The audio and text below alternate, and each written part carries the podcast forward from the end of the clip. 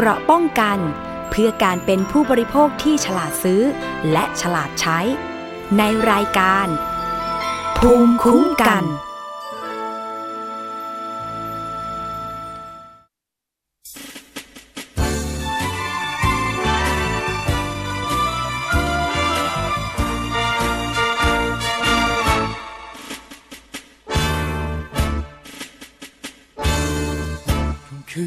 นนภาดาราพราวประกายแสงดาวพราวตา ดาดเรียงเคียงแสงดวงจันทรา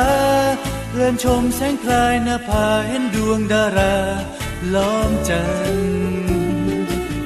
ที่จริงนั้นเดือนและดวงดาวต่างเรืองแสงวาวพราวพัน ด้วยแรงจากแสงดวงตะวัน จึงมีแสงเดือนงามครันแสงดาวประชันน่าชมเรียบดวงดาวและดวงเดือนก็เหมือนแม่นแววมโนรมเร่งแววไปเรียนใจชมด้วยจินตนารมนานาประการ คือดวงใจส่องแววรักไปยืนนานเปรียบดังกับแสงตะวันตระการ ยังคงแสงงามสะครานแสงทองยืนนานเรื่อยมา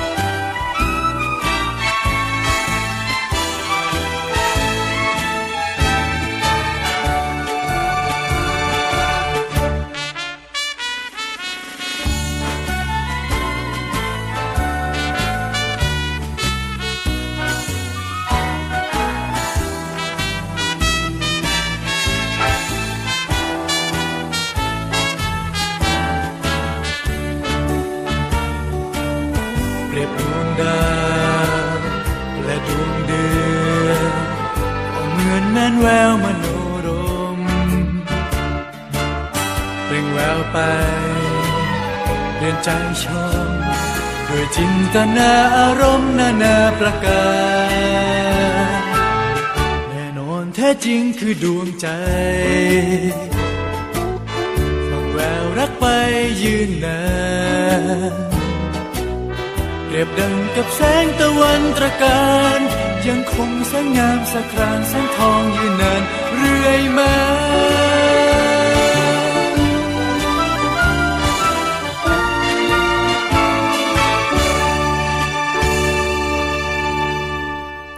สวัสดีค่ะ ต้อนรับคุณผู้ฟังเข้าสู่รายการภูมิคุ้มกันรายการเพื่อผู้บริโภคนะคะ ทางวิทยุไทย PBS ออนไลน์ www.thaipbsonline.net ค่ะ ดิฉันชนะทิพไพรพงศ์มา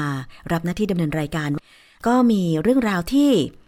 เต็มเลยค่ะ เกี่ยวกับผู้บริโภคนะคะ ที่จะนำเสนอกัน เรื่องอะไรก่อนดีล่ะ เรื่องอาหารการกินก่อนดีไหมวันนี้ หลังจากเราได้ฟังเพลงดวงใจกับความรักเพลงพระราชนิพนธ์ในพระบาทสมเด็จพระเจ้าอยู่หัวไปแล้วเนี่ยนะคะ มาดูเรื่องอาหารการกินกันบ้าง ใครชอบทานส้มตำยกมือขึ้น ดิฉันคนหนึ่งแล้วนะคะ ทานบ่อยๆ ทุกวัน อืมไม่ถึงกับทุกวันสิ บ่อยๆด้วย เมื่อวานก็ทานนะคะ แล้วเมนูส้มตำเนี่ยที่ขาดไม่ได้ถ้าเป็น ชาวอีสานแท้ๆเนี่ยก็ต้องเป็นส้มตำปลาร้าใช่ไหมคะ แต่พอมีคลิปคลิปหนึ่งภาพหนึ่งที่มีการเผยแพร่ทางโซเชียลมีเดียเกี่ยวกับเรื่องของบ่อบ่อซีเมนต์นะคะคล้ายๆกับว่าเป็นบ่อหมักปลาร้า แล้วก็มีแคปชั่นภาพ ที่บรรยายบอกว่า โอ้โห ปลาร้าหมักกันอย่างนี้เหรอ แล้วจะมันสะอาดยังไง แล้วมันจะสะอาดยังไงเนี่ยนะคะ ตกอกตกใจกันไปทั่ว ทั่วประเทศเลยก็ว่าได้นะคะ เพราะว่าปลาร้านี่เป็นอาหารประจำชาติของไทยไปแล้วนะคะ มีการลงไปตรวจสอบของผู้ว่าราชการจังหวัดกาลสินเมื่อวานนี้ค่ะ ลงพื้นที่เองเลยนะคะ ตรวจสอบโรงงานปลาร้าหลังมีการแชร์ภาพซากสัตว์ถูกทิ้ง ในบ่อกากปลาร้าผ่านสังคมออนไลน์ค่ะ แล้วก็ยืนยันนะคะว่าจริง ๆ แล้วโรงงานแห่งนี้เนี่ยมีการผลิตที่สะอาดปลอดภัย เพียงแต่ยังไม่ได้ขออนุญาตตั้งโรงงาน แล้วก็ขอเลขที่ออยเท่านั้นนะคะ ในภาพเนี่ยที่มันสร้างความตกใจเพราะอะไร ตอนแรกดิฉันก็เข้าใจนะคะว่าการหมักปลาร้าโอเค มันอาจจะมีแบบ สีสันที่ไม่น่าดูบ้างอะไรบ้าง แต่ภาพที่มีแชร์เนี่ยก็คือเป็นแบบซากปลาก้างปลานะคะแล้วก็บ่อเกลอะกรังเลยนะคะดูแล้วแบบไม่น่าจะสะอาด แถมยังมีงูมีอึ่งอ่าง มีเศษเหล็กปนอยู่ด้วย ภายในโรงงานผลิตปลาร้า ในพื้นที่ตำบลนาเชือกอำเภอยางตลาดจังหวัดกาลสินเนี่ย นอกจากท่านผู้ว่าราชการ จังหวัดก็ยังมีทางตำรวจภูธรภาค 4 และสาธารณสุขจังหวัดกาลสินไปตรวจค้นโรงงานด้วยนะคะ แต่ว่าไปเจอแค่ข้อหาไม่ขออนุญาตตั้งโรงงานผลิตอาหาร และแสดงฉลากไม่ถูกต้อง จนทำให้ประชาชนเกิดความเข้าใจผิดค่ะ แล้วก็ส่งผลกระทบต่อผู้ประกอบการ และความเชื่อมั่นในปลาร้าของจังหวัดกาลสินนะคะ คุณวินัยวิทยานุกูล ผู้ว่าราชการจังหวัดกาลสินค่ะ ที่ได้ไปลงพื้นที่ตรวจสอบ พิสูจน์โรงงานตามภาพปรากฏที่มีการแชร์กัน ก็พบว่าโรงงานดังกล่าวเนี่ยถูกจับกลุ่มเรื่องไม่ขออนุญาตตั้งโรงงานผลิตอาหาร แล้วก็ไม่มีเลขที่ออยเท่านั้น ส่วนภาพที่มีซากปลาซากงู อึงอ่างเศษเหล็กปรากฏในสังคมออนไลน์เป็นเพียงแค่ ภาพถ่ายของบ่อทิ้งกากปลาร้าที่ต้มแล้ว เพื่อรอการนำไปกำจัดที่ถูกวิธีต่อไป ซึ่งก่อนหน้านี้เนี่ยคุณผู้ฟัง มันก็มีข้อมูลออกมาเป็นระยะระยะไม่เฉพาะเมื่อวานนี้นะคะ คือดิฉันเองเนี่ยในฐานะที่ชอบกินส้มตำพอมีข่าวแบบนี้ก็ต้องตามติดกันหน่อยแหละ ว่าอย่างนั้น ปรากฏว่า ทางเจ้าของโรงงานปลาร้าที่กาลสินเนี่ยท่านก็บอกว่าในบ่อเนี่ยเป็นกากของเสียที่ต้มที่ต้มแล้ว แล้วก็เอากากมาทิ้งไว้ในบ่อรอการกำจัด แต่ว่าโรงงานของเราเนี่ยไม่มีการหมักปลาร้าเอง เพราะว่าใช้กากปลาทูแล้วก็ไส้ปลาทูเป็นส่วนผสม แต่กระบวนการบำบัดเขาบอกว่าก็ต้องถูกต้องนะคะคือตรงนี้เนี่ยมันก็มองอีกมุมดึงได้เหมือนกันว่า ถ้าโรงงานแห่งนี้ไม่ได้หมักปลาร้าเอง เพียงแต่ว่านำน้ำปลานะคะแล้วก็กากน้ำปลาไส้ปลาทูอะไรอย่างเงี้ยมาปรุงปรุง เป็นปลาร้าล่ะ แสดงว่ามันไม่ได้มีการหมักตามกระบวนการวิธีหรือเปล่า อันนี้ก็ต้องตรวจสอบกันต่อ ซึ่งตอนนี้ก็รู้สึกว่าโรงงานแห่งนี้ก็จะมี มีการปิดปรับปรุงเพื่อทำให้มันถูกต้องต่อไปนะคะ แต่ว่าทั้งนี้ทั้งนั้นค่ะ ก็มีคนที่นิยมทานปลาร้ากันเนี่ยก็บอกว่า ถึงแม้เราจะไปซื้อปลาร้าแบบขวดพร้อมปรุง หรือปลาร้าสดๆในตลาดมาทำเอง แต่ก่อนที่จะทานเข้าไปเนี่ยเราก็ต้องปรุงให้สุก ต้มให้สุกนะคะ แล้วก็ดูแลเรื่องของความสะอาดด้วย ว่าอย่างนั้น แต่จริงๆแล้วความสะอาดเนี่ยต้องอยู่ที่ผู้ผลิตเป็นสำคัญนะคะว่า คุณล้างปลาสะอาดไหมคุณเอาขี้ปลาออกหมดหรือเปล่านะคะแล้วก็เกลือที่คุณเอามาหมักปลาเนี่ย คุณคัดเลือกยังไง ซึ่งจริงแล้วถ้าเป็นโรงงานที่ได้มาตรฐาน อย่างที่ฉันเคยดูรายการของ เชฟบุ๊กค่ะ Foodwork ทางไทย PBS เนี่ยนะคะ คือ concept ของรายการก็จะมีการนำวัตถุดิบมาปรุงในแต่ละสัปดาห์ก็ไม่เหมือนกันก็จะแตกต่างกันไป มีอยู่ครั้งหนึ่งที่เชฟบุ๊กพาไปบุกโรงงานทำปลาร้านะคะดิฉันเห็นกรรมวิธี แล้วก็วิธีการหมักแล้วเนะ่ยก็น่าเชื่อถือ เพราะว่าเขาล้างปลาขอดเกล็ดปลา เลือกวัตถุดิบอย่างดีเลย แล้วก็เอามาหมัก หมักในโอ่ง ซึ่งโอ่งก็มีความสูงมากๆ โอ่งเท่าครึ่งตัวคนเนี่ยนะคะ ก็แสดงว่าความเชื่อมั่นของผู้บริโภคต่อการทานปลาร้าเนี่ยก็อยู่ที่ผู้ผลิตด้วย เพราะฉะนั้นเนี่ยถ้าผู้บริโภครู้แหล่งที่มาของปลาร้าก็มั่นใจได้ ว่ามาจากโรงงานไหนมีการขออนุญาตตั้งโรงงานหรือเปล่า ยิ่งถ้ามีฉลากที่มันถูกต้อง ก็จะ เป็นการสร้างความมั่นใจได้อีกทางหนึ่งเหมือนกัน เพราะฉะนั้นไม่ต้องไปกลัวนะคะคุณผู้ฟัง ใครชอบทานปลาร้าก็ทานไปเถอะ ไม่ว่าการส่วนใครไม่ชอบก็ไม่ต้องไปอะไรมากนะคะคือบางคนเนี่ยโอ้ไม่ชอบทานอย่างง้นอย่างนี้แล้วก็ปรากฏว่า ไปกันแน่กันแหนคนที่ทานอีก มันไม่ใช่นะ มันเป็นวัฒนธรรมการกินของแต่ละภูมิภาคที่มันไม่เหมือนกัน เพียงแต่ว่าอาหารแต่ละอย่างเราทำให้สะอาด สุกปลอดภัยในการทานเท่านั้นเองนะคะ ดิฉันยังคง ที่จะทานปลาร้าต่อไปค่ะ เอาละอีกเรื่องหนึ่งที่เป็นข่าวกันเมื่อวานนี้ก็คืออุบัติเหตุรถบรรทุกนักเรียน ลงดอยอีกแล้วค่ะคุณผู้ฟัง ตกเหว ตกดอยอีกแล้วนะคะ เป็นรถกระบะบรรทุกนักเรียนค่ะ โรงเรียนล่องแพวิทยาคมค่ะ ปรากฏว่าในขณะที่ขึ้นเนินเนี่ย รถขึ้นไม่ไหว ไหลลงมาตกลงเหวลึกกว่า 30 เมตร ในเขตพื้นที่อำเภออมก๋อยจังหวัดเชียงใหม่ค่ะ ทำให้นักเรียนเสียชีวิตถึงสองคนด้วยกันนะคะเป็นข่าวเศร้า เกิดเหตุที่อมก๋อยเนี่ยเป็นรถกระบะโตโยต้าทะเบียนพอพึ่งงองู 5722 เชียงใหม่ ซึ่งเป็นรถของนายเนาะเจปรีชาเดชสุขวัย 35 ปี ที่เดินทางมาขายข้าว แต่ว่าระหว่างทางกลับก็พบเด็กนักเรียน โรงเรียนล่องแพวิทยาคมกำลังเดินกลับบ้านจำนวน 17 คน ก็เห็นว่าไปทางเดียวกัน มีน้ำใจก็เลยรับนักเรียนทั้งหมดขึ้นรถ แต่ว่าเมื่อถึงทางชัน แล้วก็มีสภาพเป็นดินลูกรัง ปรากฏว่ารถบรรทุกเด็กเต็มคันรถรับน้ำหนักไม่ไหวค่ะ แล้วก็ไม่มีแรงที่จะขึ้นดอยทำให้รถยนต์เนี่ยถอยหลังลงดอยไป ไม่สามารถบังคับได้เลยเบรกก็ไม่ทันทำให้เกิดพลิกคว่ำตกเหวข้างทางนะคะ เบื้องต้นมีนักเรียนเสียชีวิตในที่เกิดในที่เกิดเหตุเนี่ยสองคน ก็คือเด็กหญิง วิดาพรเนเซวัย 11 ปี แล้วก็เด็กหญิงวิไลพรพาเชะวัย 7 ปี มีผู้บาดเจ็บอีก 16 คนนำส่งโรงพยาบาลศพเมย คือพื้นที่เชียงใหม่ กับแม่ห้องสอนบางทีเป็นพื้นที่รอยต่อกัน แต่ว่ามันเป็นทางคดเคี้ยวแล้วก็เป็นภูเขาสูง ก็ขอแสดงความเสียใจด้วยนะคะสำหรับญาติของผู้เสียชีวิต แล้วก็ขอให้นักเรียนที่บาดเจ็บหายเร็วๆแต่นี่ก็เป็นอีกครั้งหนึ่งที่เกิดขึ้น ของอุบัติเหตุที่เกิดขึ้นกับเด็กนักเรียน ถึงแม้ว่าจะไม่ใช่รถรับส่งนักเรียนก็ตาม แต่ใครจะไปคาดคิดเขาว่าความมีน้ำใจของคนในพื้นที่ที่อยากจะพาเด็กๆกลับถึงบ้าน อย่างสวัสดิภาพแล้วก็เร็ว แทนที่จะเดินไปโดยใช้เวลานานแล้วก็ระยะทางหลายกิโลเมตรเนี่ย มันจะเกิดอุบัติเหตุแบบนี้ เรื่องของสภาพถนนเป็นสาเหตุสำคัญ รวมถึงสภาพของรถด้วย นะคะว่ามีสภาพที่ดีพร้อมที่จะวิ่งขนาดไหน โดยเฉพาะถ้ารถคันไหนที่ใช้วิ่งอยู่ในเขตภูเขาสูง โดยเฉพาะภาคเหนือเนี่ยนะคะดิฉันไปแล้วดิฉันยังทึ่งเลยทึ่งเพราะอะไร เพราะว่าคนที่ใช้ชีวิตอยู่บนพื้นที่สูง ตามภูเขาต่างๆ เนี่ย โดยเฉพาะกลุ่มชาติพันธุ์ ชาวเขาเนี่ยนะคะ คือเขาจะมีทักษะ การขับที่ชำนาญทางอยู่แล้ว เพราะว่าเขาใช้ชีวิตอยู่ตรงนั้นทุกวัน แต่ว่าคนต่างพื้นที่อย่างเรานี่แหละนี่แหละนะคะเวลาไปท่องเที่ยว เราก็เกรงว่าเอ๊ะรถเราจะมีแรงพอที่จะขึ้นดอยไหมนะคะแรงส่งมันจะพอไหมการตีโค้งเนี่ยมันจะรับกับโค้งหรือเปล่าอะไรอย่างเงี้ยนะคะคือมันมันค่อนข้างยากเหมือนกันในการที่จะกะเอาโดยสายตา เพราะฉะนั้นเนี่ยถึงแม้ว่าอย่างกรณีอุบัติเหตุที่เกิดขึ้นกรณีนี้เนี่ย ถึงแม้ว่าจะวิ่งในเส้นทางนั้นเป็นประจำแต่ว่าถ้าสภาพรถมันไม่ไหว ก็อาจจะเกิดอุบัติเหตุได้ ยังไงก็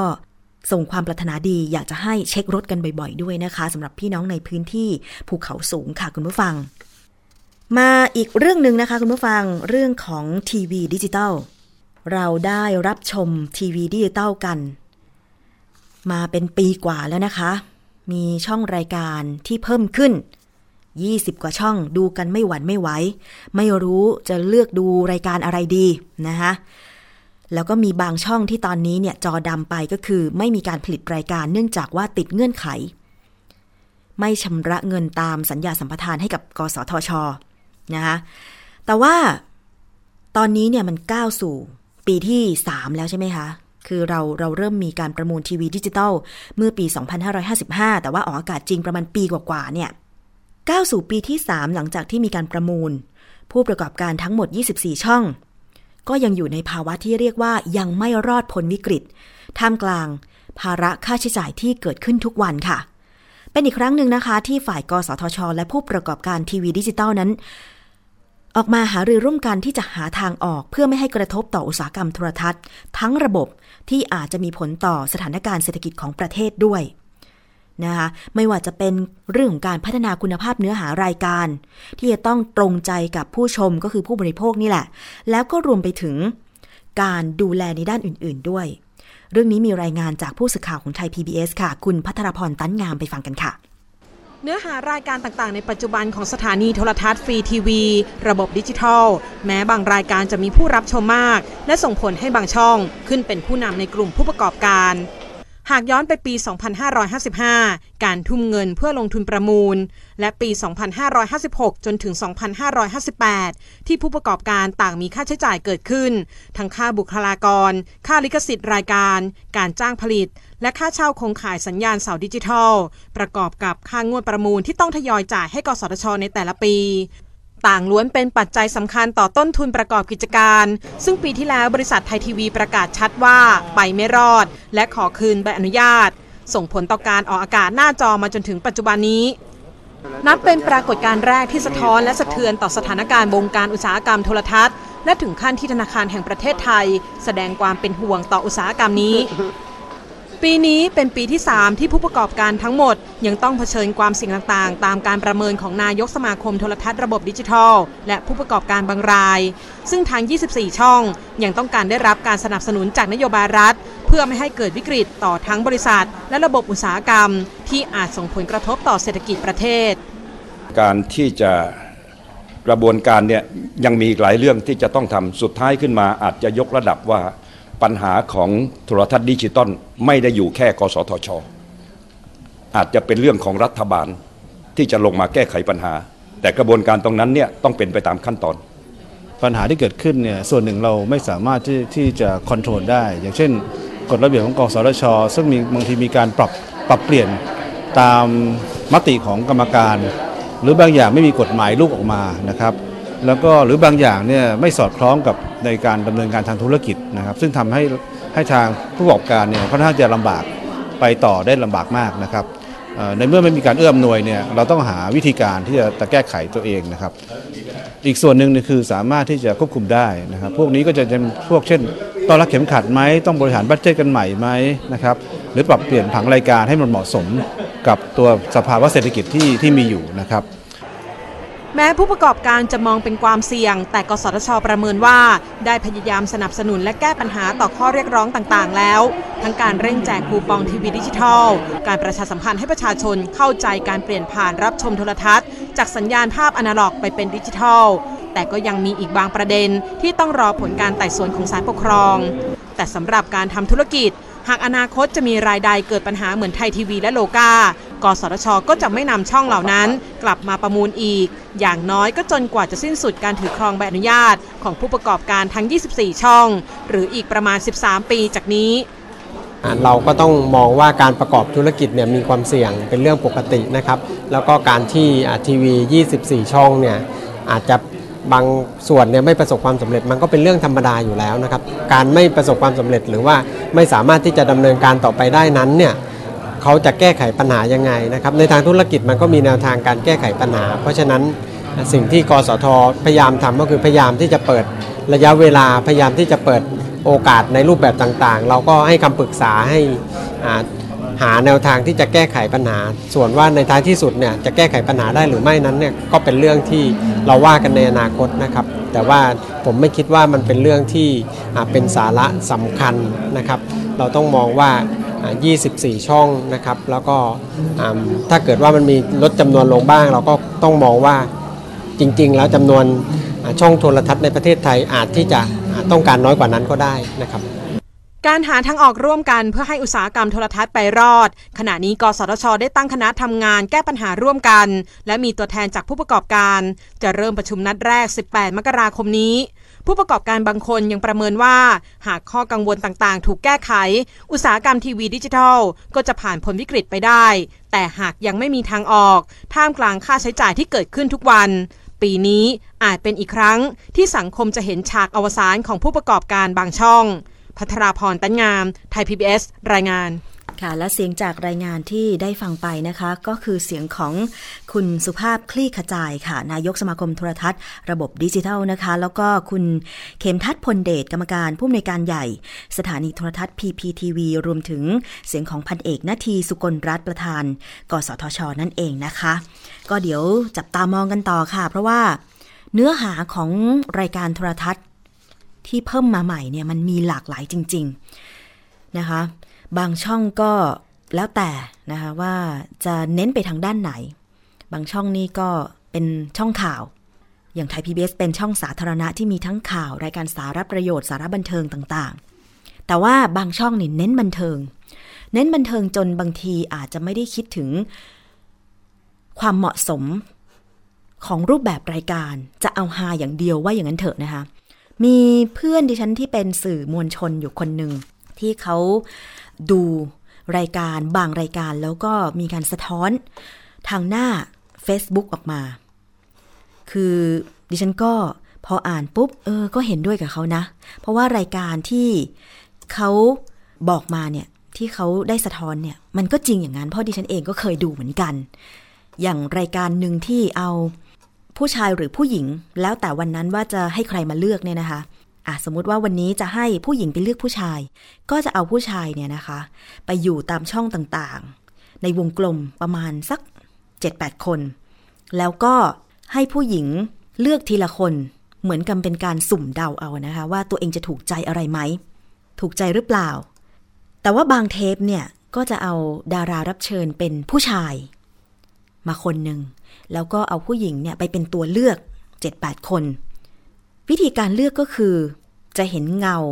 รูปร่างของตัวเลือกก่อน แล้วก็เลือกมาทีละหมายเลข 1 2 3 4 5 พอเปิดไฟปุ๊บ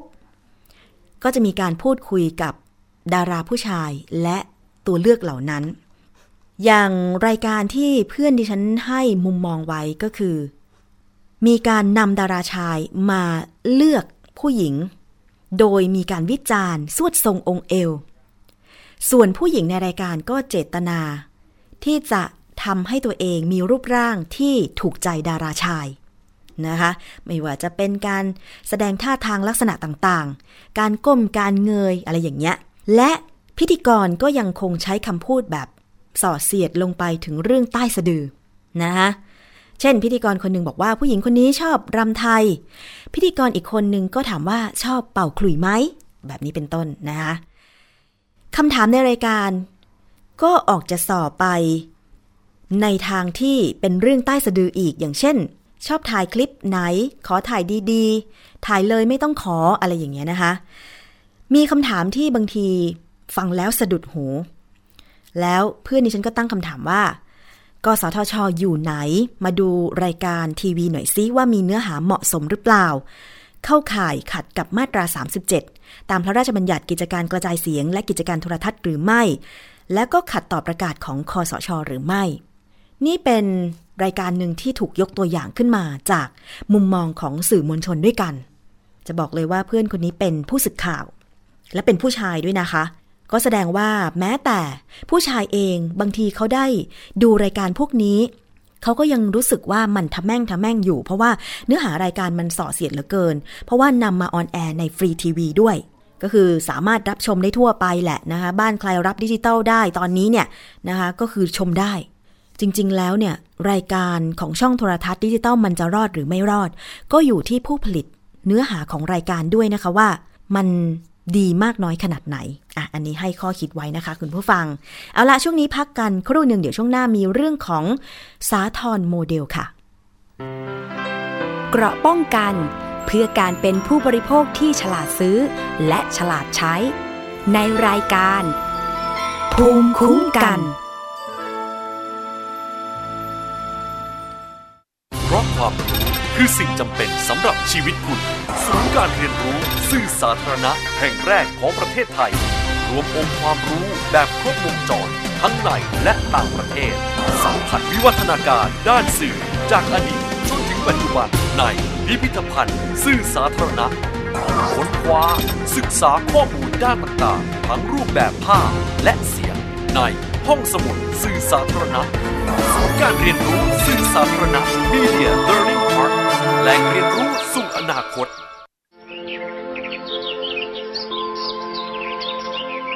ลูกรู้ไหมสถิติคอร์รัปชันในปี 2554 เนี่ย ประเทศไทยของเราอยู่อันดับที่เท่าไหร่ครับ เดี๋ยวนะครับพ่อ ไม่อยากบอกเลยว่าอยู่อันดับที่ 80 จาก 183 ประเทศทั่วโลกครับ ว้า เกือบสอบตกเลยนะพ่อ ใช่ลูก แล้วถ้าเราอยากให้ประเทศไทยเนี่ยใสสะอาดปราศจากคอร์รัปชันและเป็นที่หนึ่งของโลกเนี่ย เราต้องทำยังไงบ้างลูกอืม คนไทยต้องไม่ทุจริตครับพ่อ เก่งมากเลยครับ ทำดีๆนะครับ แล้วรู้ไหมคนที่ไม่ทุจริตเขาเรียกว่าเป็นคนยังไงครับลูก ก็ต้องเป็นคนดีอย่างผมกับพ่อสิครับ จับดีๆลูก พ่อรู้ไหมเมื่อไหร่จะมีคนมาซ่อมถนนให้บ้านเราสักที คงต้องรอให้คนดีๆอย่างลูกมาเป็นผู้แทนรัษฎรก่อนละมั้ง ปลูกฝังกันตั้งแต่วันนี้ ประเทศไทยจะไม่มีคอร์รัปชัน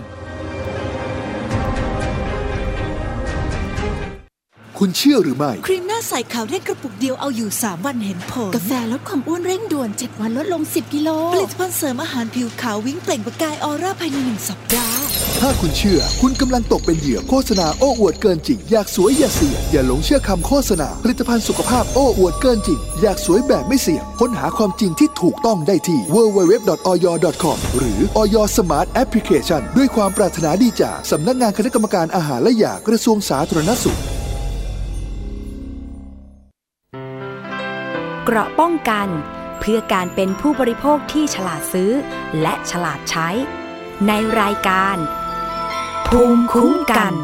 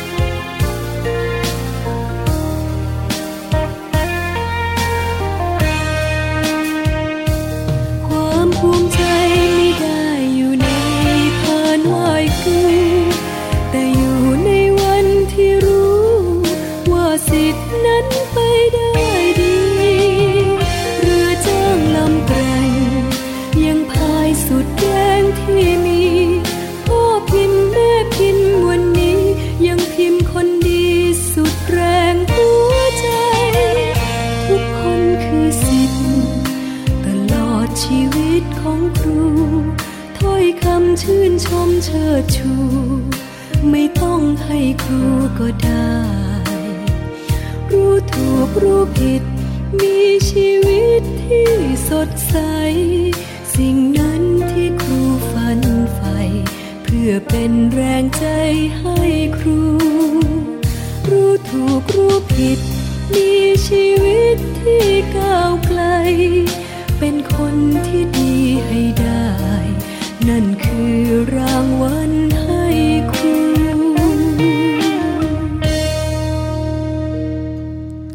ปิดเพลงนี้ให้ให้คุณครูทุกท่านนะคะ เนื่องในวันที่ 16 มกราคมนี้ เป็นวันครูนั่นเองค่ะ คุณผู้ฟัง เพลงที่มีชื่อว่า รางวัลของครูนะคะ ร้องโดยคุณปานธนพรแวกประยูนค่ะ มาถึงเรื่องของสาทรโมเดลกันบ้างคุณผู้ฟัง หลายท่านอาจจะได้ยินได้ฟังกันมา พอสมควรนะคะ ซึ่งคุณสวนีเองก็มีการสัมภาษณ์ ผู้ที่ดำเนินการโครงการนี้ แล้ววันนี้ก็จะเป็นอีกครั้งหนึ่งค่ะที่จะนำเสนอ เพราะว่ามันน่าสนใจตรงที่การที่เราจะทำเรื่องหนึ่งให้ประสบความสำเร็จ อย่างเช่นเรื่องของการจัดระเบียบการจราจรในพื้นที่พื้นที่หนึ่งเนี่ยนะคะ โดยเฉพาะในกรุงเทพอย่างที่หลายท่านทราบก็คือ มันมีการจราจรที่ขับข้าง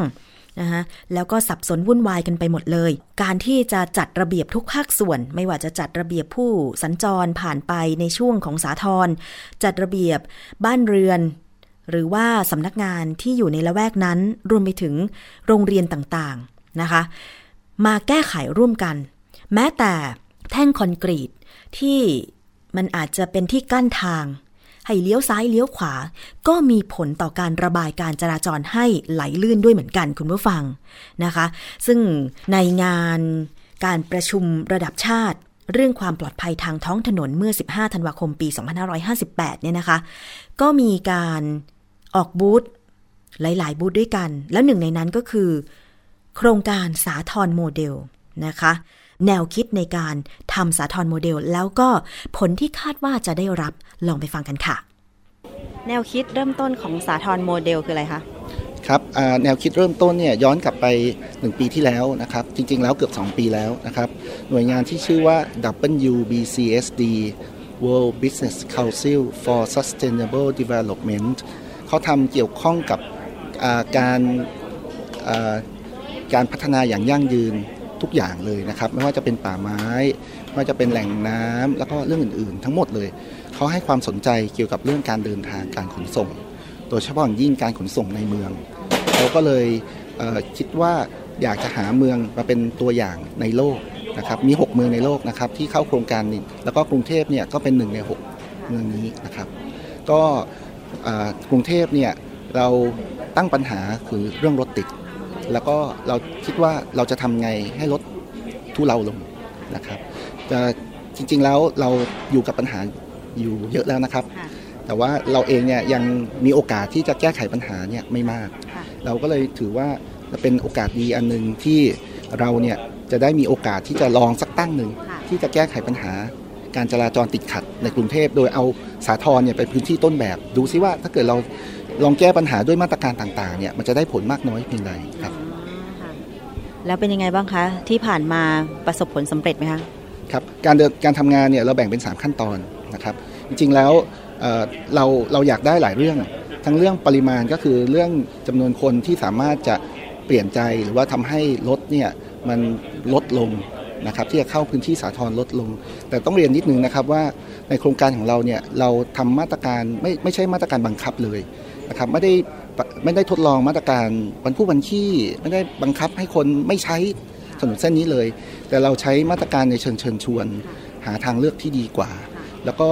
สร้างการบริหารจัดการที่มีประสิทธิภาพมากขึ้นนะครับขอเล่ามาตรการนะครับมาตรการมีอยู่4 5อย่างที่เราทำก็คือ มาตรการที่เกี่ยวข้องกับการปรับเปลี่ยนพฤติกรรม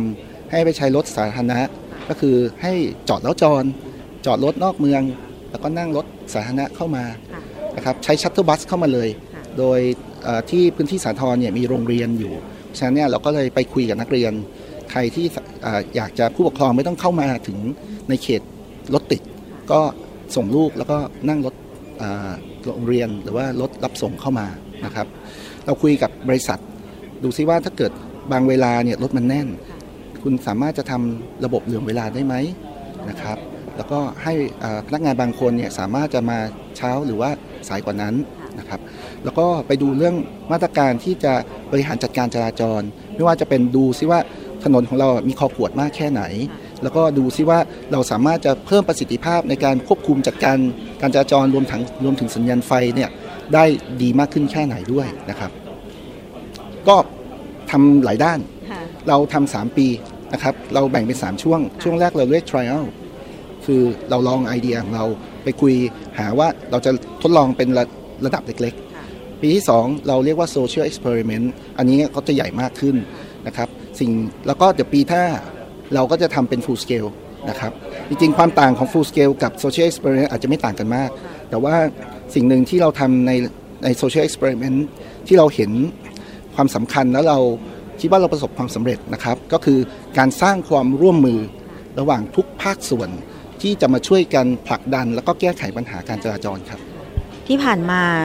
เอ่อการแก้ปัญหาเรื่องแนวคิดของคนใช้รถ หรือว่าผู้อยู่อาศัยในย่านสาทรเนี่ยค่ะมีปัญหาอะไรบ้างไหมคะเอ่อสำหรับผู้อยู่อาศัยจริง ๆ แล้วสาทรเนี่ยผู้อยู่อาศัยไม่มาก ส่วนจะจะมีจะมีก็มีคอนโดนะคอนโดส่วนใหญ่ก็จะทำงานแถวนั้นนะครับคอนมีโรงเรียนใหญ่ๆเยอะพ่อแม่มาซื้อแล้วก็ลูกไปอยู่ที่โรงเรียนนั้น แต่ส่วนใหญ่เนี่ยจะมีปัญหากับคนที่จะอ่า เข้ามาบนถนนสาทรเพื่อจะมาทำงานแถวนั้น สาทรมีลักษณะพิเศษอีกอันหนึ่งก็คือมีสะพานตากสินข้ามไปฝั่งทน เพราะฉะนั้นเนี่ยเราวิเคราะห์เนี่ยประมาณ 60%ของรถบนถนนสาทรเนี่ยคือรถวิ่งผ่านไม่ได้เป็นคนที่จะจอดอยู่บริเวณสาทรเท่านั้นนะครับก็เพิ่มความยากเพราะว่าถ้าเกิดเราไปคุยเชิญชวน สร้างความร่วมมือกับคนบนถนนสาทรได้ แต่ว่าอีกอีกส่วนหนึ่งหลักที่เขาวิ่งผ่านเนี่ยเราจะทำยังไงนะครับ ก็ส่วนใหญ่ปัญหาจะเป็นอย่างนั้นนะครับ ปัญหาก็เรื่องของแนวคิดเป็นส่วนใหญ่หรือเปล่าในการปรับเปลี่ยนพฤติกรรม แต่ว่าความร่วมมือของภาครัฐในการที่จะจัดหาบริการสาธารณะ อย่างเช่น จุดจอดรถที่ปลอดภัย เพื่อให้เขาไม่ต้องนำรถมาในเมืองอะไรอย่างเงี้ยเคยมีการพูดคุยตรงนี้บ้างไหมคะครับวัตถุประสงค์หลักของโครงการสาธรโมเดล คือการสร้างความยั่งยืนนั่นหมายความว่าสิ่งที่เราทำเนี่ยเราต้องมองอยู่เสมอว่า ถ้าเกิดว่า ต่อไปเนี่ยมันสามารถจะมีความยั่งยืน มันสามารถจะมีการให้บริการ คนเคยจอดรถเขายังสามารถจอดรถอย่างนี้ได้ตลอดไหม คนที่เขาจะขึ้นรถตู้มาทำงานเขายังขึ้นได้ไหมนะครับ ถ้าเกิดเราอยากให้คนขึ้นรถตู้เยอะๆได้ครับก็คือทำราคาถูกๆ ไปวิ่งส่งรับส่ง แต่คนที่ให้บริการรถตู้คงอยู่ไม่ได้นะครับทำยังไงที่จะเกิดความสมดุลที่คนให้บริการรถตู้ก็อยู่ได้ คนที่ให้บริการ พื้นที่จอดรถก็อยู่ได้ ในขณะเดียวกันคนก็พอใจที่จะเดินทางมาครับโดยโดยใช้วิธีอื่นนะครับ มีอีกอันหนึงก็คือในเรื่องการบริหารจัดการจราจร อันนี้เนี่ยยังไงภาครัฐต้องเป็นคนที่จะลงทุนนะครับ ในโครงการเนี่ยก็ได้ศึกษาเพื่อจะตอบว่าจะต้องลงทุนทำอะไรบ้างนะครับ มากน้อยแค่ไหนแล้วจะได้ผลประโยชน์มากแค่ไหน ก็เรียกได้ว่าตอนนี้ผ่านไป 2 ปีแล้ว ปีหน้าก็เป็นปีที่ 3คำความคาดหวังของโครงการนี้ คิดว่าจะบรรลุเป้าหมาย 100%ไหมคะครับในฐานะคนทำงานนะครับอตอนอื่นต้องบอกเลยว่าภูมิใจที่ได้มีโอกาสที่จะทำเรื่องยาก แล้วก็เรื่องนี้ไม่ค่อยมีใครจับ อาจจะเห็นเป็นความเคยชิน หรือว่ารู้สึกว่ามันยากจนไม่สามารถจะทำได้ เราทำหนึ่งร้อยเราทำได้สิบผมก็ดีใจว่าเราได้สิบ เราทำได้ยี่สิบเราก็ดีใจว่าเราทำได้ยี่สิบนะครับ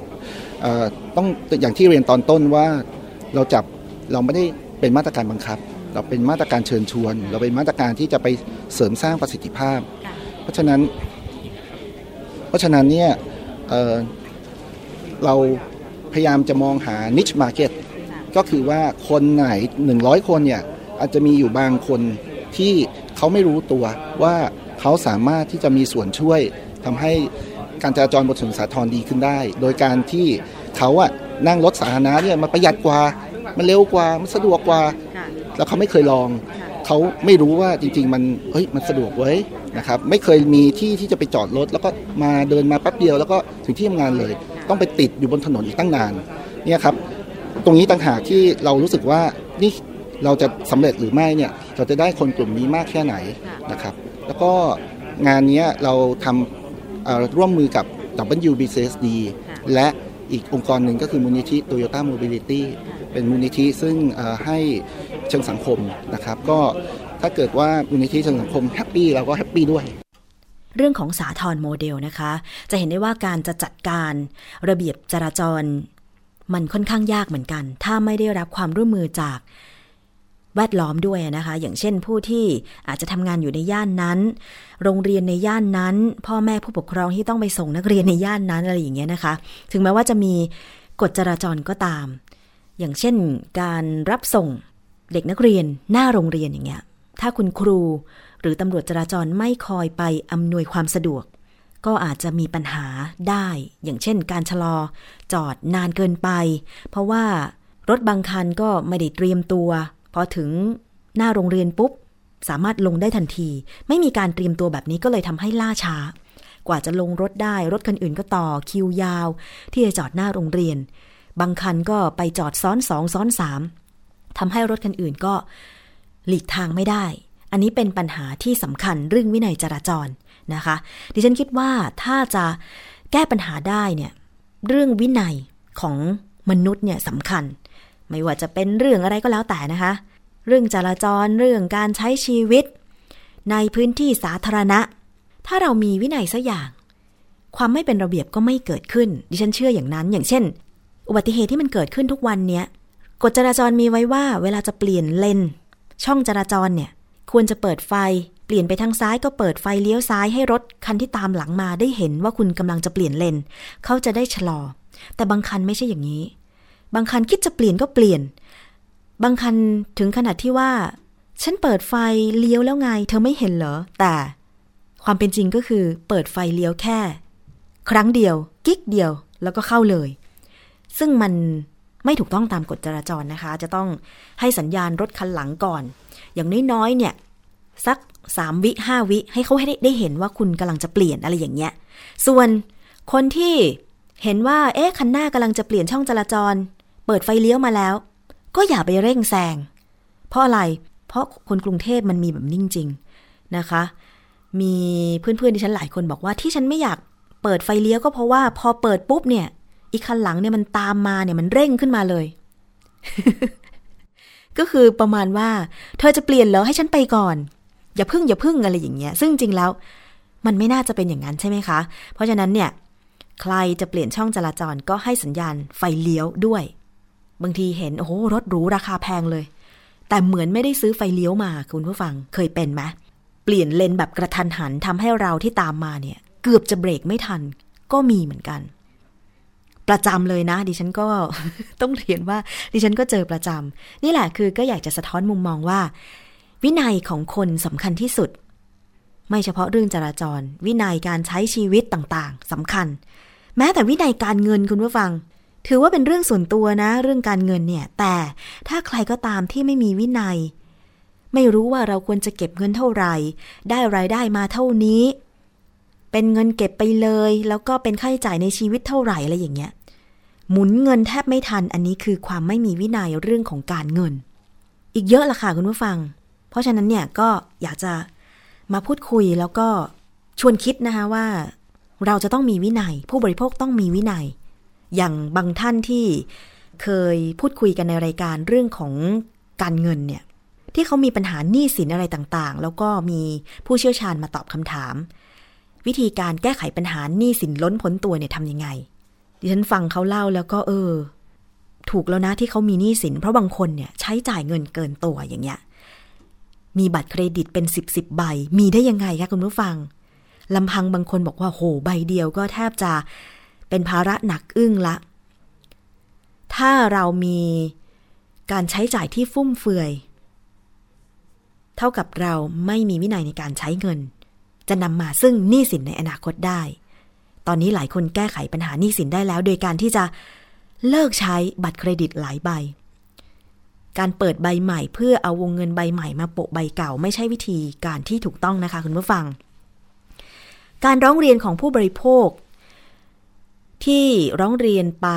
ที่มูลนิธิเพื่อผู้บริโภคประจำปี 2558 เนี่ย มีหลายๆ เรื่องที่มาจากการขาดวินัยด้วยเหมือนกันนะ เรื่องของพรบทวงหนี้ปกป้องลูกหนี้จากการทวงหนี้โหด ก็คือพอเราไม่รู้จะหาหนทางไหนมา เอาเงินมาใช้หนี้แล้วเนี่ย บางคนก็ใช้วิธี ไปกู้หนี้นอกระบบ ซึ่งดอกเบี้ยก็แพงมาก ร้อยละห้าต่อวันอย่างเงี้ยคุณผู้ฟังเดือนหนึ่งมันร้อยละเท่าไหร่ล่ะ ทั้งๆทที่กฎหมายมีระบุไว้ว่า ห้ามคิดดอกเบี้ยเกินร้อยละสิบห้าต่อปีใช่ไหมคะ ก็ตกเดือนละแค่เปอร์เซ็นต์กว่าแต่นี้นอกระบบเนี่ยเจ้านี้นอกระบบเนี่ยเขาไม่ได้คิดแบบเรา เขาต้องการดอกเบี้ยมากที่สุดเท่าที่จะมากได้ แล้วการทวงหนี้ที่เป็นข่าวเป็นคราวกันมาก็โหด ทวงหนี้ไปที่สำนักงานที่เราทำงานอยู่ให้เราได้อาย ตามไปเฝ้าหน้าบ้านตามไปเฝ้าที่ทำงาน ยิ่งถ้าเป็นคนที่อาจจะเขาเรียกว่าไม่มี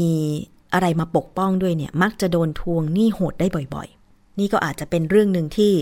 ต้องดูกันว่าผู้บริโภคจะมีปัญหาเรื่องนี้น้อยลงหรือไม่ในปี 2559 นี้ อีกเรื่องหนึ่งที่มีการร้องเรียนกันไปเมื่อปีที่แล้วกันค่อนข้างมากก็คือ ปัญหาจากการซื้อบ้าน ที่มีการร้องเรียนไปเป็นอันดับหนึ่งถึง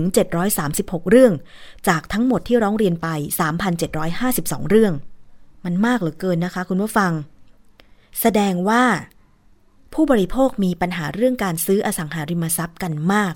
อย่างปีที่แล้วที่มีเหตุการณ์เด่นๆ ก็คือ บ้านกลางเมืองแถบรัชวิภาที่มีการซุดตัว แล้วก็มีการตรวจพิสูจน์กันนะคะนำมาซึ่งการตรวจสอบ ทางด้านวิศวกรรมว่า โครงสร้างมีปัญหาหรือไม่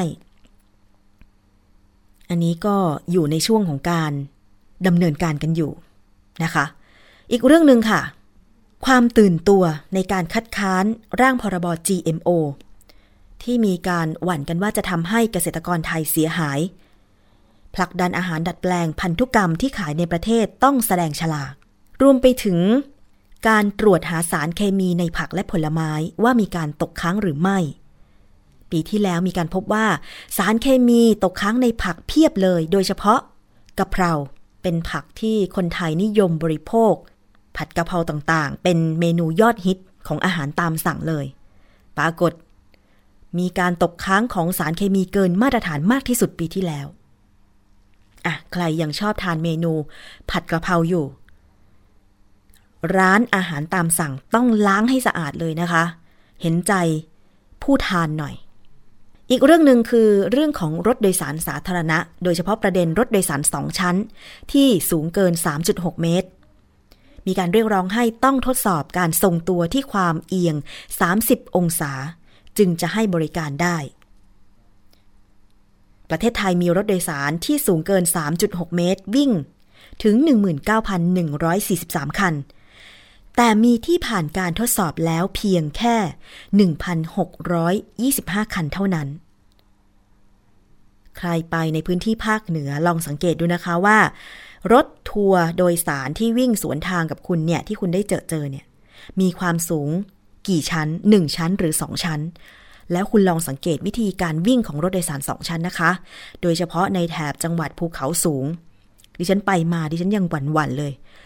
เพราะแต่ละคันที่วิ่งมาโดยเฉพาะถนนที่คลุขระหน่อยเนี่ย รถทัวร์สองชั้นเวลาวิ่งไปบนถนนคลุขระมักจะมีการโคลงเคลงไปมา เห็นแล้วหวาดเสียวแทนว่าจะพลิกคว่ำหรือไม่ ถ้าไม่ผ่านการทดสอบก็ไม่อยากจะให้มาวิ่ง ความลาดเอียง 30 องศา อาจจะมองว่าเอ๊ะมันไม่ได้เลยละลาดเอียงเท่าไหร่ แต่ถ้าเป็นองศาของรถในขนาดใหญ่ขนาดนั้นเนี่ยนะคะ มันมีความเสี่ยงมากที่จะพลิกคว่ำค่ะคุณผู้ฟัง อันนี้เป็นงานวิจัยของนักวิชาการด้านวิศวกรรมเลยนะคะ อีกเรื่องหนึ่งที่คนไทยตื่นตัวกันก็คือ จะได้ใช้คลื่นโทรศัพท์ 4G ปีที่แล้ว กสทช จัดให้มีการประมูลคลื่นโทรศัพท์ 4G ถึง 2 คลื่นก็คือ 1,800 เมกะเฮิรตซ์และ 900 เมกะเฮิรตซ์ราคาประมูลรวมแล้วถึงเกือบ2แสนล้านบาท ข้อดีของ 4G ก็คือจะเร็วกว่า 3G ที่เราใช้กันปัจจุบันเฉลี่ยแล้วเนี่ย 7-10 เท่า ซึ่งกทคก็มีมติว่า ค่าบริการ 4G จะต้องถูกกว่า 3G อยู่ในเงื่อนไขที่ให้กับผู้ประกอบการก่อนประมูลด้วย นี่เป็นเพียงบางสถานการณ์ของผู้บริโภคในปี 2558 ที่ผ่านมานะคะ ยังมีเรื่องอื่น ๆ อีก เดี๋ยวเราเอามาติดตามกันในโอกาสต่อ ๆ ไปก็แล้วกันค่ะคุณผู้ฟังช่วงนี้มีเพลงทิ้งท้ายนะคะ ขอบคุณมากเลยสำหรับการติดตามรับฟัง ดิฉันชนาทิพไพรพงศ์ลาไปก่อนกลับมาวันพรุ่งนี้นะคะ สวัสดีค่ะ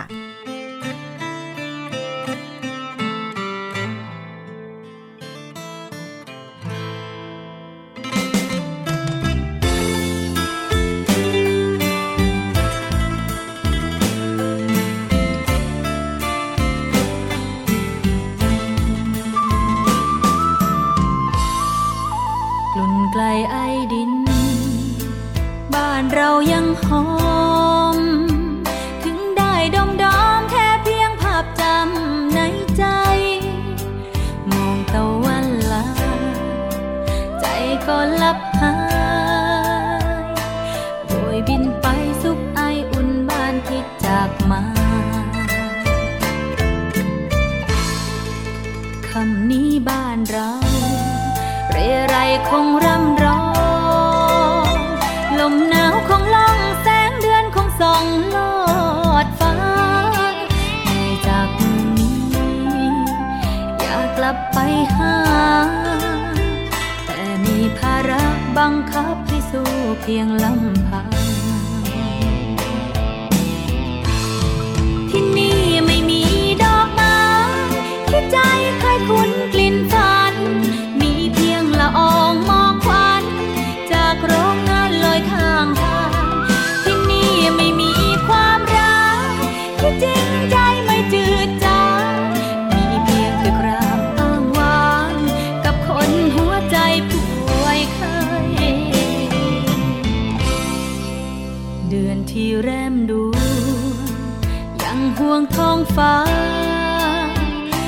ไกลบ้านมาเฝ้าฝากถ้อยคำกลับไป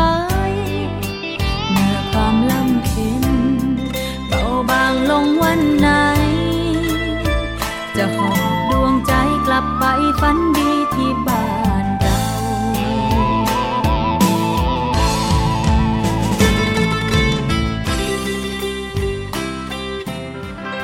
เกราะป้องกัน พื่อการเป็นผู้บริโภคที่ฉลาดซื้อ และฉลาดใช้ ในรายการ ภูมิคุ้มกัน